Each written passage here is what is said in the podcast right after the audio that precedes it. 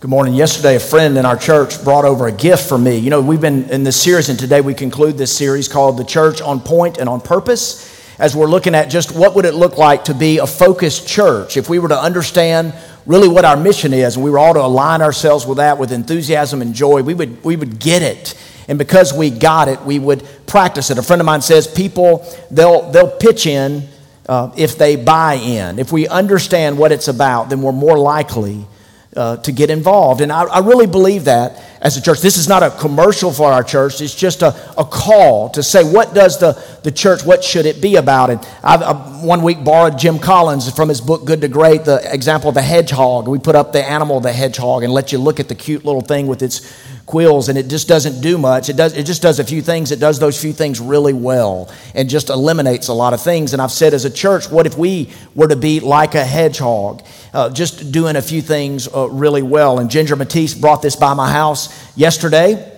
It's um, a hedgehog, it's, it's a comb,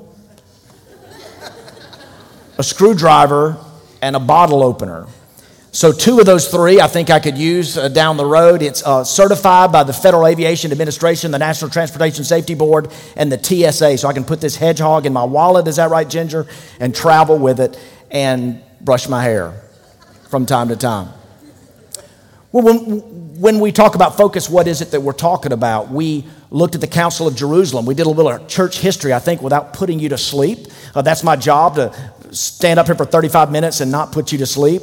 But we looked at the Council of Jerusalem where the church was struggling with uh, not so much its mission, but what was being added to the gospel, because the gospel is this real pure message that's for everybody, that invites everybody in. It's a message of love and it liberates. And but then the church, religious people started adding things to that gospel message. In Acts 15 at the Council of Jerusalem, they said, Peter and James and a lot of the leaders, they stood up and said, let's not make it difficult for people to get in.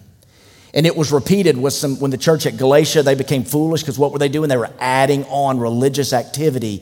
And it said there in Galatians 5 6, none of those things matter, only one thing counts. Do you remember what it said? Galatians 5 6, only one thing counts faith as it's expressed in love. And I've been asking you these weeks, all of August, what would our church look like? What would your life and mine look like if we really grew as disciples? What kind of disciples? What do we grow around here? What are we trying to produce? We're trying to produce followers of Jesus who grow in their faith, and that faith expresses itself in love. The goal of our instruction, Paul said, is what? Knowledge puffs up, love builds up. The goal of our instruction is love with a pure heart, a good conscience, and a sincere faith. That's what we're talking about growing faith, that faith expressing itself in love. That fires me up. And then these three weeks, we're looking at our values. We've had these values for four years from the very beginning of Fondren Church a gospel, community, and mission, specifically gospel enjoyment. This is good news, y'all. When you have good news, you want to tell other people, right? Will Sanders isn't here today. He's on our staff, Will and Molly. Will was so excited. He's 25, 26 years old, he just discovered the dry cleaners he just discovered that you can take your shirts to the dry cleaner over here and for a dollar fifty, they'll get your shirts looking like RG shirts up here, right? For only a dollar fifty. I mean, the young guy first, his, his, he's married, got a mortgage, his first full time job, a dollar fifty at the dry cleaner, and he's tweeting about it, y'all. Will took to social media and was telling everybody. But you do that. Uh, he's out of town this, today, so we can talk about him in Pennsylvania. But but you do that with good news, don't you? Gospel enjoyment. And then we talked about intentional community, and we talked about, uh, we're going to talk about today, a prayerful mission. Prayerful mission. God, what do you have for us? Too many times in Scripture, there's incidences of men and women, leaders in the church, who stop. In fact, Jesus, before the church started, he says, Wait.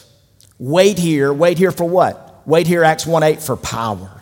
Wait here for Holy Spirit power. And then we began to see the gospel uh, unfold, the church burgeon and grow. And uh, throughout, we see men and women who had hands laid on them for prayer to set them apart for the mission.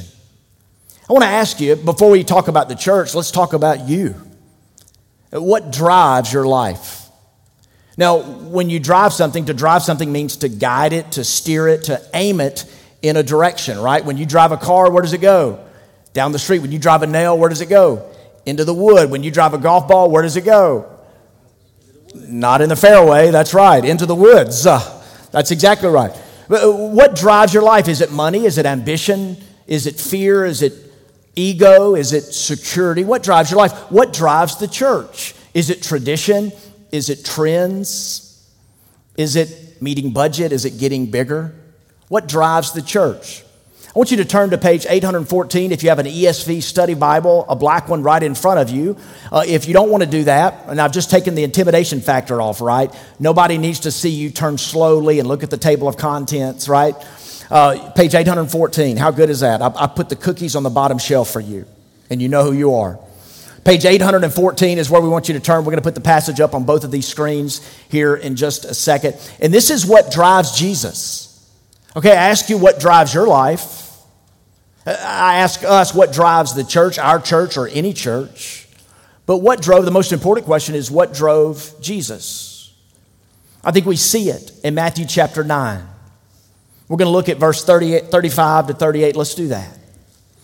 And Jesus went throughout all the cities and villages, teaching in their synagogues and proclaiming the gospel of the kingdom and healing every disease and every affliction. When he saw the crowds, he had compassion for them because they were harassed and helpless, like sheep without a shepherd. And then he said to his disciples, The harvest is plentiful, but the laborers are few. Therefore, pray. Pray earnestly to the Lord of the harvest to send out laborers into his harvest, into God's great harvest field. Jesus here, it tells us in Matthew 9, I think it's what drives him. He had compassion on the crowds. Compassion, not judgment, not hostility, not disdain, not superiority. He had compassion. In a crowd this size today, there's probably some of you who are going to tune in. I'm not advocating, but some of you are going to be drawn and sucked in into the vortex of the VMA Awards tonight. And you're going to see Miley Cyrus host. In fact, Fondren Church doesn't endorse that you watch it tonight but some of you are going to. And it's going to be so easy, right, to be enamored with this, to see what she's going to do today. When I was some of your age, when I was in college, it was Madonna. Remember her? She was tame now compared to Miley Cyrus, right? But Jesus sees people, he sees the crowd, but don't lose that. Don't, don't lose the word. Don't lose the meaning because of crowd, because Jesus shows us story after story of individuals in the crowd. And Jesus looks at people as some of us will look at the VMA awards tonight, unlike that, where we will look with judgment and disdain and superiority. And Jesus sees people with compassion, even when they're, they're at their worst, even when they're showing off for the almighty dollar, even when they're trying to garner attention and gain fame by being stupid and sinful. And it, scripture tells us, you just saw it, it's up there. Jesus had compassion on the crowds, he saw the depressed. He saw the alone. He saw the anxious. He saw the afraid. He saw the widow that nobody noticed, the woman who was forced into prostitution. He saw the Roman soldier that everybody hated, and the rich young ruler that everybody envied, and the religious Pharisee that nobody could live up to. He saw these people, he saw the crowds, he saw the individuals, and he had compassion. And Jesus did what? I think, by the way, it's an invitation to us if we're going to be on point and on purpose as a church, if we're going to live out our mission, if we're going to say, God, where do you have us? Then it's probably wise for us to look at this great passage and say, Lord, can we see what you see? Can we feel what you feel? And can we ultimately do what you do? And Jesus says what? He tells us to pray. To pray that the Lord of the harvest will send out what? Two, two big words. I'd love for you to circle them if it's your Bible. If it's not your Bible, go ahead and circle it. It's complimentary. Somebody else donated these Bibles. I didn't, not out of my pocket. Circle the word, circle the word send. And then circle the word work because he sends out, he wants to send out workers, not consultants, not consumers, not experts, not supervisors, not spectators, not well wishers, but workers. And, church, let me ask you what do workers do? Good. Not exactly a blue collar crowd here at Fondren. Workers work. I heard it from the second row. Workers, ready? Workers work. That's what, that's what they do. Jesus said this in John chapter 9 and verse 4. As long as it is day, we must do the work of him who sent me. Those same two words. See that? Circle that work. Circle that sent to do the work that he sent me to do. When this book opens up, we learn quickly about a man. In chapter 12, we learn about a man named Abram or Abraham. God gave him a new name and a new mission. And he does what? He says, Go. He says, Go. As we consider prayerful mission, I want to say to you, Fondren Church, don't wait on the pastor. Don't be a passive spectator. Don't look to me to do everything, to lead everything. Now, that's a little different. I think you, you, you don't want me up here preaching on gospel enjoyment if you don't see the gospel in my life, or joy for that matter, right? You don't want me preaching on intentional community if we don't circle up on Wednesday nights with, with folks in our home and lead small group, right? You, you, you don't want that. You don't want us talking about prayerful mission if we're never serving, but don't wait on us to do it all. I want to say, church, as you listen to the rest of this sermon, Jesus gives you a green light to go to go. He wants you to live sent. And he sent Abraham. And he said, Go and you'll be blessed. But always, we say this a bunch around here, you're blessed, Abraham, to be a blessing. You're never called to hoard your blessings. Some of you are deeply depressed and unhappy. And I cannot tell you about any hormonal balances or neurological things going on or anything like that. I'm a fan of doctors and therapy and medication. But I believe that every source of it all, that there's a foundation that is spiritual. And some of us are depressed because we're being blessed, but we're not blessing others. We're hoarding the stuff that God has given us and we're wanting more and we're comparing ourselves to people who have more and we're depressed. Do you want to know why you're unhappy? I just told you.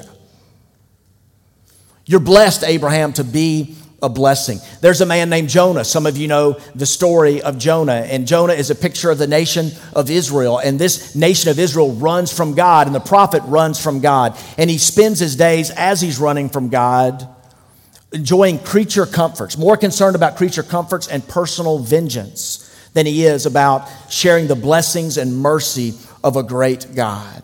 And later, when Jesus comes, Jesus fulfills the old, you know that. You can see Jesus in every Old Testament book and passage. And Jesus comes to represent the new Israel, and even the, the prophet Jonah to represent the joyful prophet who lived sent, who accepted the call to be sent, to bless and bless others, to be a blessing that Jonah ran from. And we see in this Gospel of John, I just put one up there, that's John chapter 9, but it 44 times the disciple of love, John, describes Jesus, his Savior, as one who sent 44 times. And one Bible teacher I admire says that all between Genesis 12, when it talks about the scattering of the nations, to Revelation 22, the healing of the nations, it's all about the nations being sent. Do you get that? From the scattering of the nations in Genesis 12 to the healing of the nations in Revelation 22, it's all about the sending of the nations and us living as people who are sent.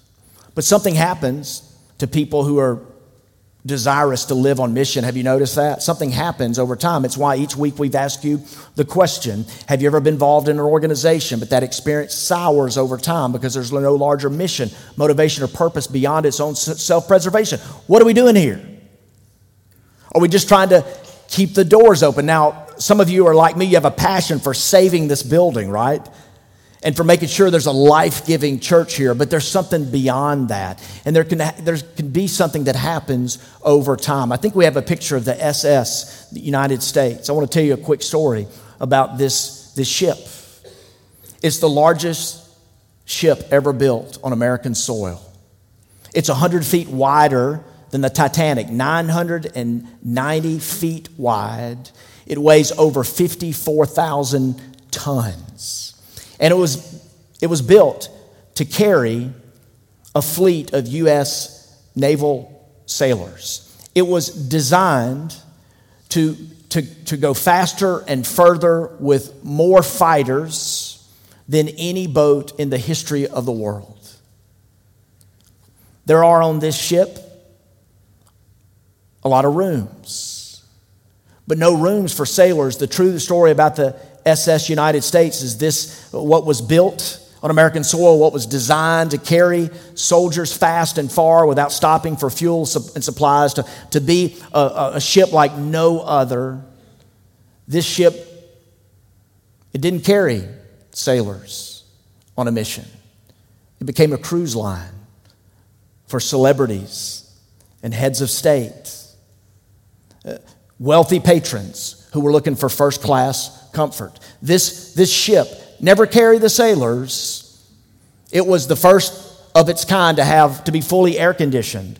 There's over 600 rooms and four dining parlors and uh, three places to uh, have your hair done and your nails. And there's two uh, fully expansive bars in there for drinking and cavorting. This became a luxury liner.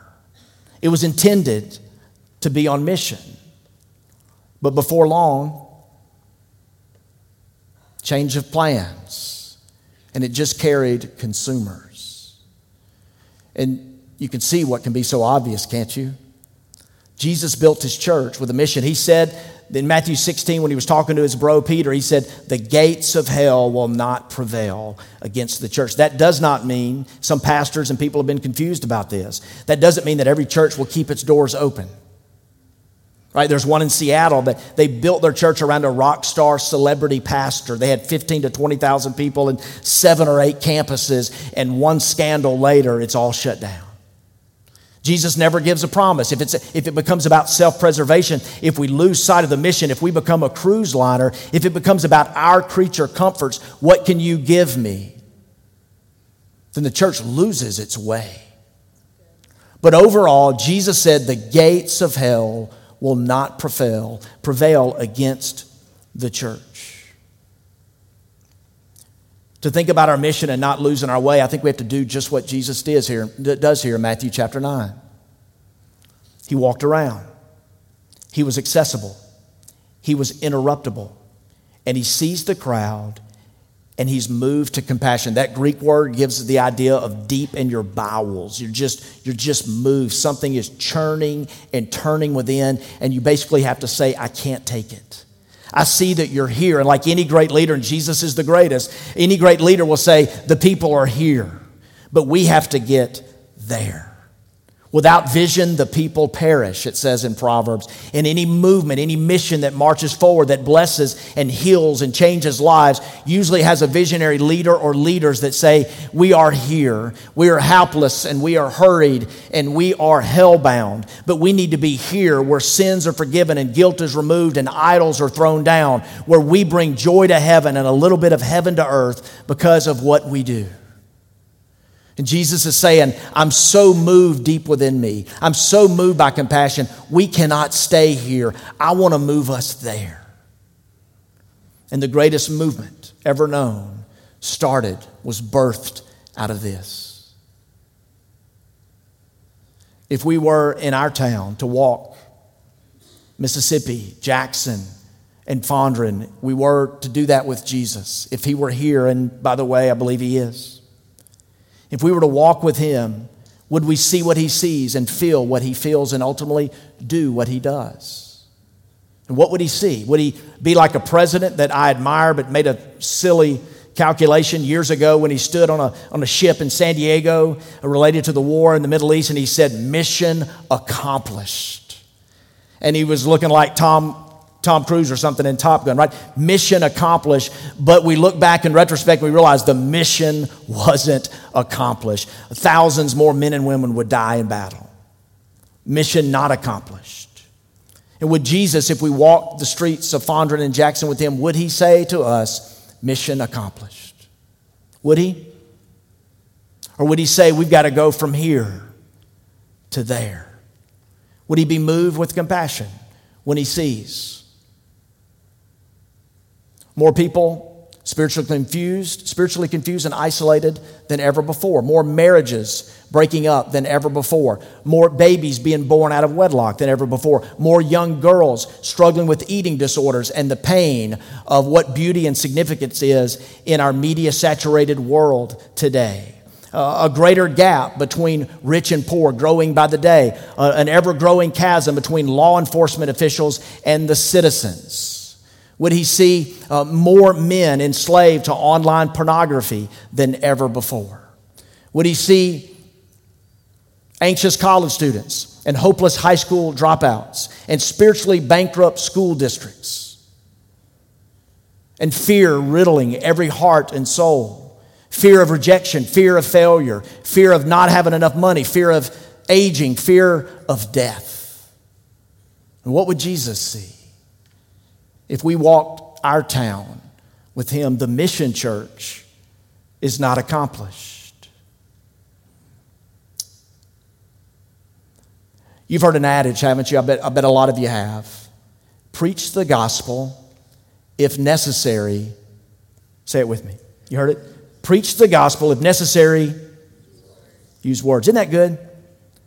You're afraid, right? It's quaint, it's cute. In our day, it's tweetable. In fact, if you looked at my Twitter feed, maybe I've tweeted that because I've been, I've been to some extent inspired by that. St. Francis of Assisi. Preach the gospel if necessary, use words. While it's quaint and cute and probably tweetable, it is wrong.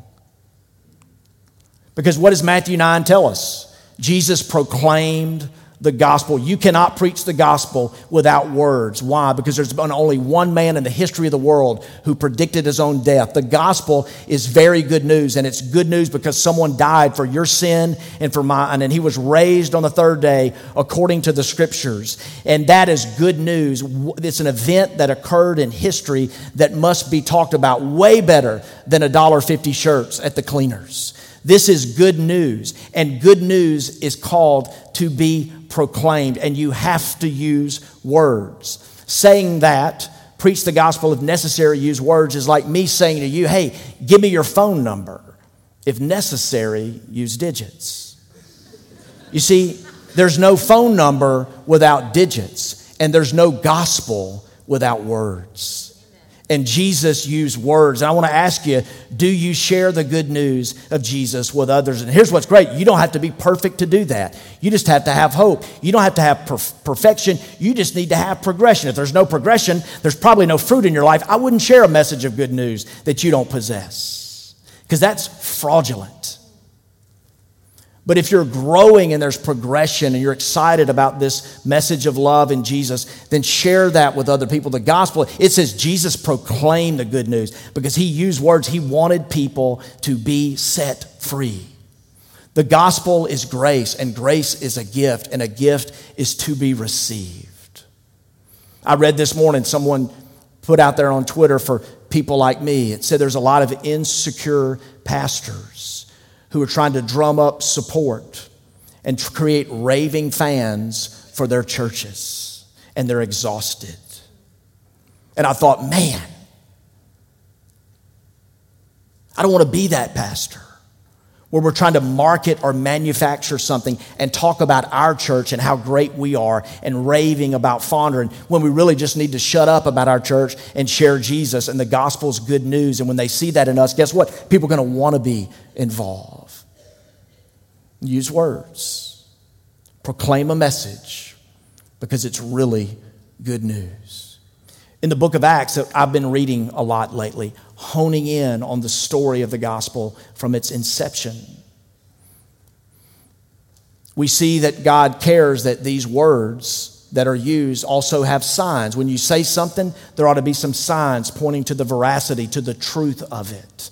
Uh, my theology changed when I joined staff with Campus Crusade for Christ and I got out of Mississippi and I traveled the world and I went to places with the Jesus film and I saw people who spoke different languages and dialects and I saw miracles and I thought, uh, I didn't know if those miracles still existed. I haven't seen those miracles. But Jesus really cares that there's some signs with the things that we say to validate the gospel message.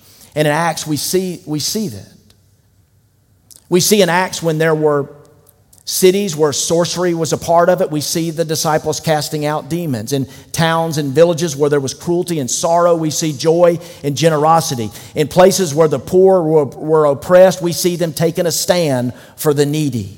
When there were places where there was racial divide, we see the beauty, beauty of the unity in diversity of the gospel. In Acts chapter 8, in verse 1 through 4, we see a man named Philip who was living out gospel enjoyment. And it says that he brought joy to the city. And then in Acts chapter 9, we learn about a woman named Dorcas who was also called Tabitha. That's an unfortunate name, Dorcas. You know, if I was Dorcas, I'd just say, uh, call me Tabitha. And Dorcas, I'm making fun of her, but now I'm not because you know the story of Dorcas in Acts chapter 9. I bet you don't, but in Dorcas, Tabitha, uh, she made coats for those who didn't have coats.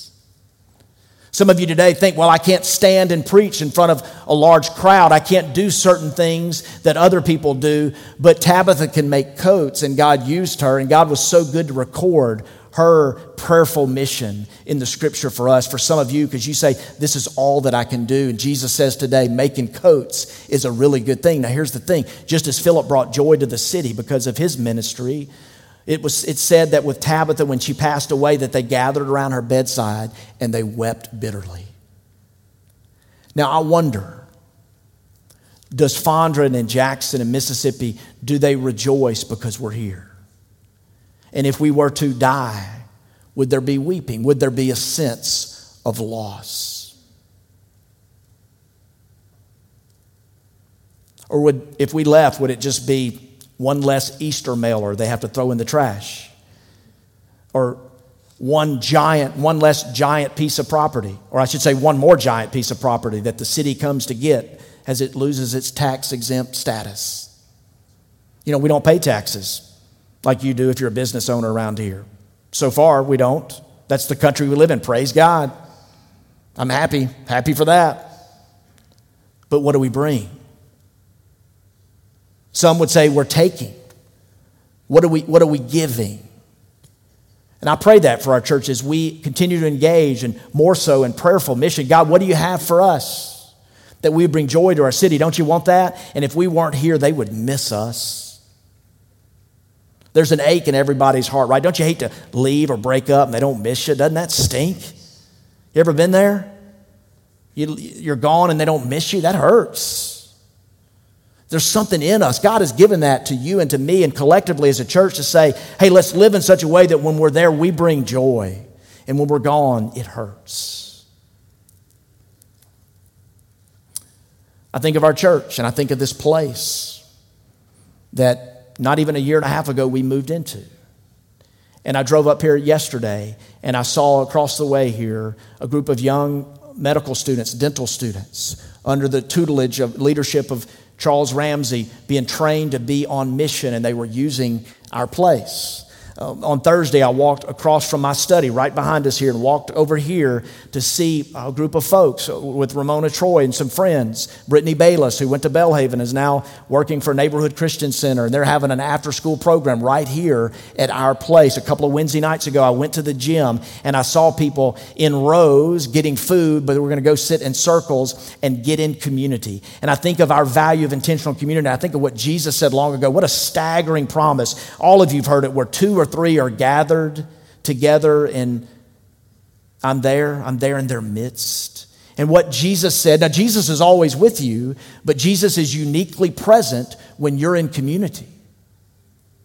And that staggering promise from long ago is still true today. And to know that we can have a place where people can connect and find friendships and mentors and people that can be spiritual growth agents in their lives. Isn't that good? I think of the people in Fondren Church. I think of a young lady named Gwen. Her dad Tommy's sitting in the back right now. I think mom Sissy is on their way to Maine. But Gwen came back with Drew Mellon and our team, our Fondren Church team that went over to minister to one of our global partners' hard places in Phnom Penh in Cambodia. And on the flight back home, as I understand it, Gwen just felt a conviction of, I need to go back. Now, who thinks that on a long global flight, like a 20 hour flight? I need to go back. I'm like claustrophobic. Get me off of this plane. And she's thinking God is calling her back there. And you know, in just a few short weeks' time, she's trusted God with finances. And she said no to three friends in a beautiful place to live in Oxford to go back to Phnom Penh to serve there. And she could be all year, she could be living in a wonderful apartment at Ole Miss with three girls. And now she's living, will be living in a city of 2.2 million people where it's extra hot and humid, where there'll be no air condition. She's living in a place with no air condition, no hot water, and bugs will crawl over her at night. Trust me. But she, in the, in the morning, she'll be teaching English to students, and in the afternoon, she'll be discipling young people at the Boys and Girls Club, most of whom have, been, have come out of sex trafficking or being protected from that in the epicenter.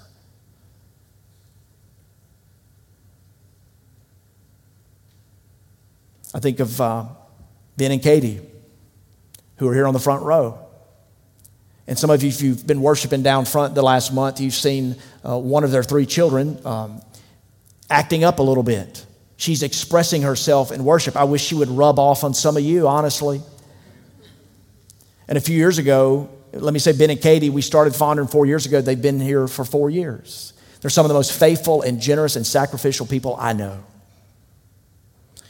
Because of that, we were motivated a few years ago. Some of you took part in a Fondren cover where we played Beatles, all Beatles, one night at Duling Hall, and we were able to donate thousands of dollars to help them go over to a cold orphanage in Europe and get a little baby girl named Sophia who has Down syndrome.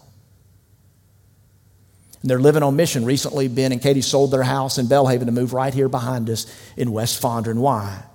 To have a ministry, to minister to other kids, and to live a little more like Jesus. Ben tells me that they can see our Fondren Church steeple from their back deck a back deck and backyard that needs a lot of work and i can't help but wonder if we couldn't help them if a small if a community group or two couldn't come around ben and katie uh, unannounced just show up on a saturday and do some things around their house that they need done. Specifically i know that they need help with sophia. They need somebody and look there's hundreds of people in the room. They need one trusted responsible person that god is calling to pick up and love sophia on wednesdays and get her from one place and take her to willow world to love on her. They're looking for somebody. Don't you think we could do that don't you think somebody in this room could pray about that and step up and meet that need? I think so. I think about our partners, local partners, Red Door, Neighborhood Christian Center. We will go, and to some extent, Fondren's First Thursday as we burrow ourselves deeper into this community. I think of our global partners, the aforementioned hard places, Matamoros Children's Home, Restoration Hope. This Thursday night, you'll have an opportunity to come to Duling Hall. What are you doing Thursday night? Watching some college football game? Come join us. Buy a ticket today for $15, $20 at the door, or just write a check, write a big check, and you'll help us give $5,000 to our partners, Restoration Hope in South Africa. We're going to be playing country music on Thursday night. Are you coming to Fondren Covered? I hope you will. What are you doing Thursday night? Not enough of you were doing this. Thursday night, you're going to be at Duling Hall. When you got staff named Topher Brown, by the way, his name's Christopher Brown, but they started calling him Topher. And you got another staff guy named Will Otis Sanders. You know you can make some good country music, right? And they will, they're going to play classic and a little bit of contemporary, but no Florida Georgia line. There'll be no country rap, none at all. That's abhorrent to God. Do we understand, Topher? I don't micromanage, you know I don't. But you can be a part this Thursday night of helping us give thousands of dollars away to an organization that we love and that we believe in, and some of you live sent through this organization. Jesus says what? He says the day is short. He says the task is great. The laborers are few. The Lord of the harvest is urgent. Pray send, work. Let's pretend for a second that you had a stick of dynamite and you lit it and you launched it high up into the sky.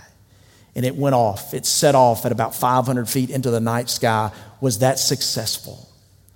To some extent, yes. You, you lit up the night sky. There was, um, there was a little bit of shock and awe, probably. Was it successful? Yes. Uh, people could see that if it went 500 feet, people could uh, see that for probably five miles. But does it last? Uh, three minutes after it detonates, there's nothing left. Maybe, maybe a puff of smoke, and maybe a few curious bystanders looking up at the sky wondering what happened. But let's say you take the st- same stick of dynamite and you light it up into a mountainside. It, it goes off, it detonates. Was it successful? It wasn't as spectacular. There was probably no shock and awe. There's no one standing around and looking up.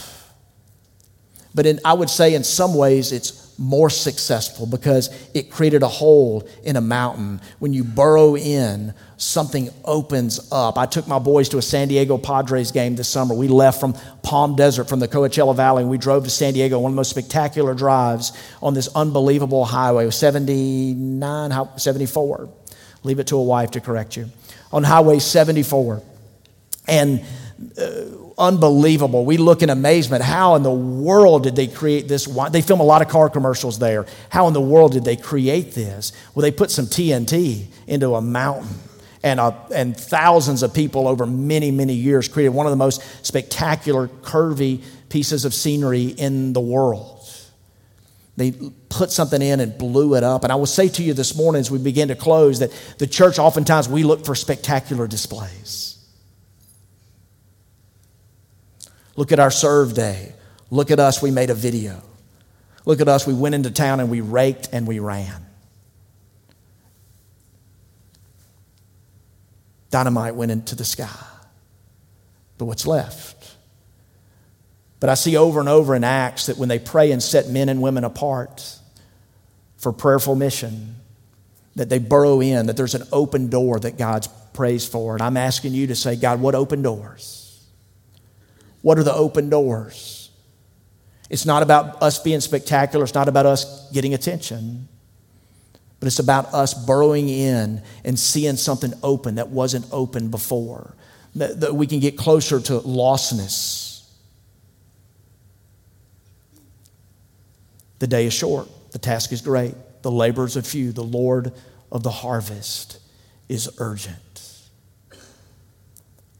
If you're in a community group and you're doing the sermon series, you'll probably this week, if you connect in a circle somewhere, at a home, apartment, coffee shop, up here, wherever, you'll probably look at this idea of this word redemptive and this word potential. And what I love about potential is Jesus sees, your Savior sees things in you that you don't already see. What is your potential? It's the capacity for impact, for blessing. What, what impact? If, if we lived, if we lived sent, if we were sent people, what blessings could we bring between the scattering of the nations and the healing of the nations? Redemptive potential. Redemptive meaning non human. Redemptive meaning God can bring us back. And God can save. And He can heal. We spent a lot of time this week looking at a list and wondering who's on the list and nudging people around us and talking about the list. And you can imagine as a pastor, I've sat with a few people who are on the list. And if you're not on that list, you're on another list. Everybody's on a list. It would really mean a lot to me. In fact, I'd shut this sermon down if you just nod your head like this. But all of us are on a list. And the enjoyment of the gospel is we can be who we are and we can come out of hiding. And what we think we're concealing, we can bring it into the light and find the freedom that we need. That's the gospel. Uh, how many of you are dog owners? Raise your hand. God bless you. Your dog's going to heaven, you're going to heaven just by virtue of owning a dog. If the dog is, is larger than a toaster, okay? If it's a big dog, you're going to heaven. So is the dog. I'm a, I'm a big dog owner. And, you know, I was looking the other day and I was like crying, like, what's going to happen to your golden retriever? You know, hip dysplasia and cancer. I'm like, Aah. but you know, a dog never gets an ulcer. A dog doesn't get an ulcer. A dog doesn't ulcerate. A dog doesn't worry like you worry. A dog just says, you know what, I'm a dog. There's my master. It's my boy. He doesn't even know I'm a preacher. He ran in the sanctuary yesterday. Sorry. Ran up to the balcony. He was up there. But he doesn't know what I do here. He, he, I'm just like his guy, you know what I'm saying? And he trusts me. And I spend my time trying to be other things to other people. Do you? And make people think things about me. And if I'm on a list, I'm ashamed of myself and I want to run and hide. If I'm not on a list, I'm proud of myself and I want to boast. Right? I just need to be who I am. And that's the enjoyment of the gospel. I want us to be that kind of church. Picture with me this idea that we're all here today and you're sitting where you're sitting on a wooden pew. Some of you were cushioned softly. Some of you are in the balcony on the last row in a metal chair that if you turned it over, it would say Northside Baptist Church 1948. How about that? Just an interesting fact. Not pertinent to the sermon. Well, let's say you are where you are today and I'm where I am today, and we're on a ship. This is a ship and it's sinking. It's taken in water, and we've hit panic mode. And we've hit panic mode because we ought to be in panic mode. It's taken on a lot of water. This thing is sinking fast.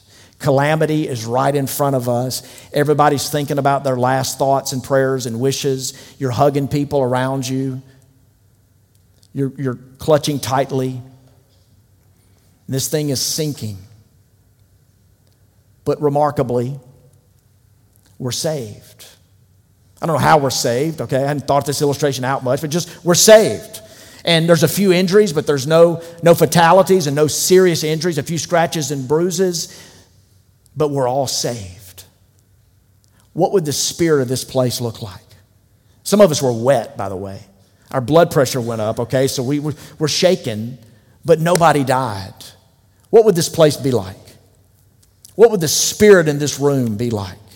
Wouldn't we, I mean, I'm just thinking for you, wouldn't we embrace each other? Wouldn't there be an unbelievable gladness, a gladness that you've never really known before? You certainly didn't know a few minutes ago because you were on a nice ship sailing somewhere. And then the specter of death and loss and separation. And I would say to you, that's the kind of church I want us to be. We've been saved, we've been rescued. So I don't need to spend a lot of time in judgment and disdain and superiority over other people and their sins. I need to see this world with the compassion that Jesus sees it.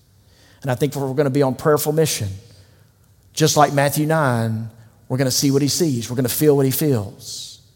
And I pray, church, that we're going to do as he does. And it's 2015. I don't know how short the days are, but I look out at you I think about this church that's only four years old, and I, I, I rejoice and I wonder prayerfully about our redemptive potential as a church. Pray with me.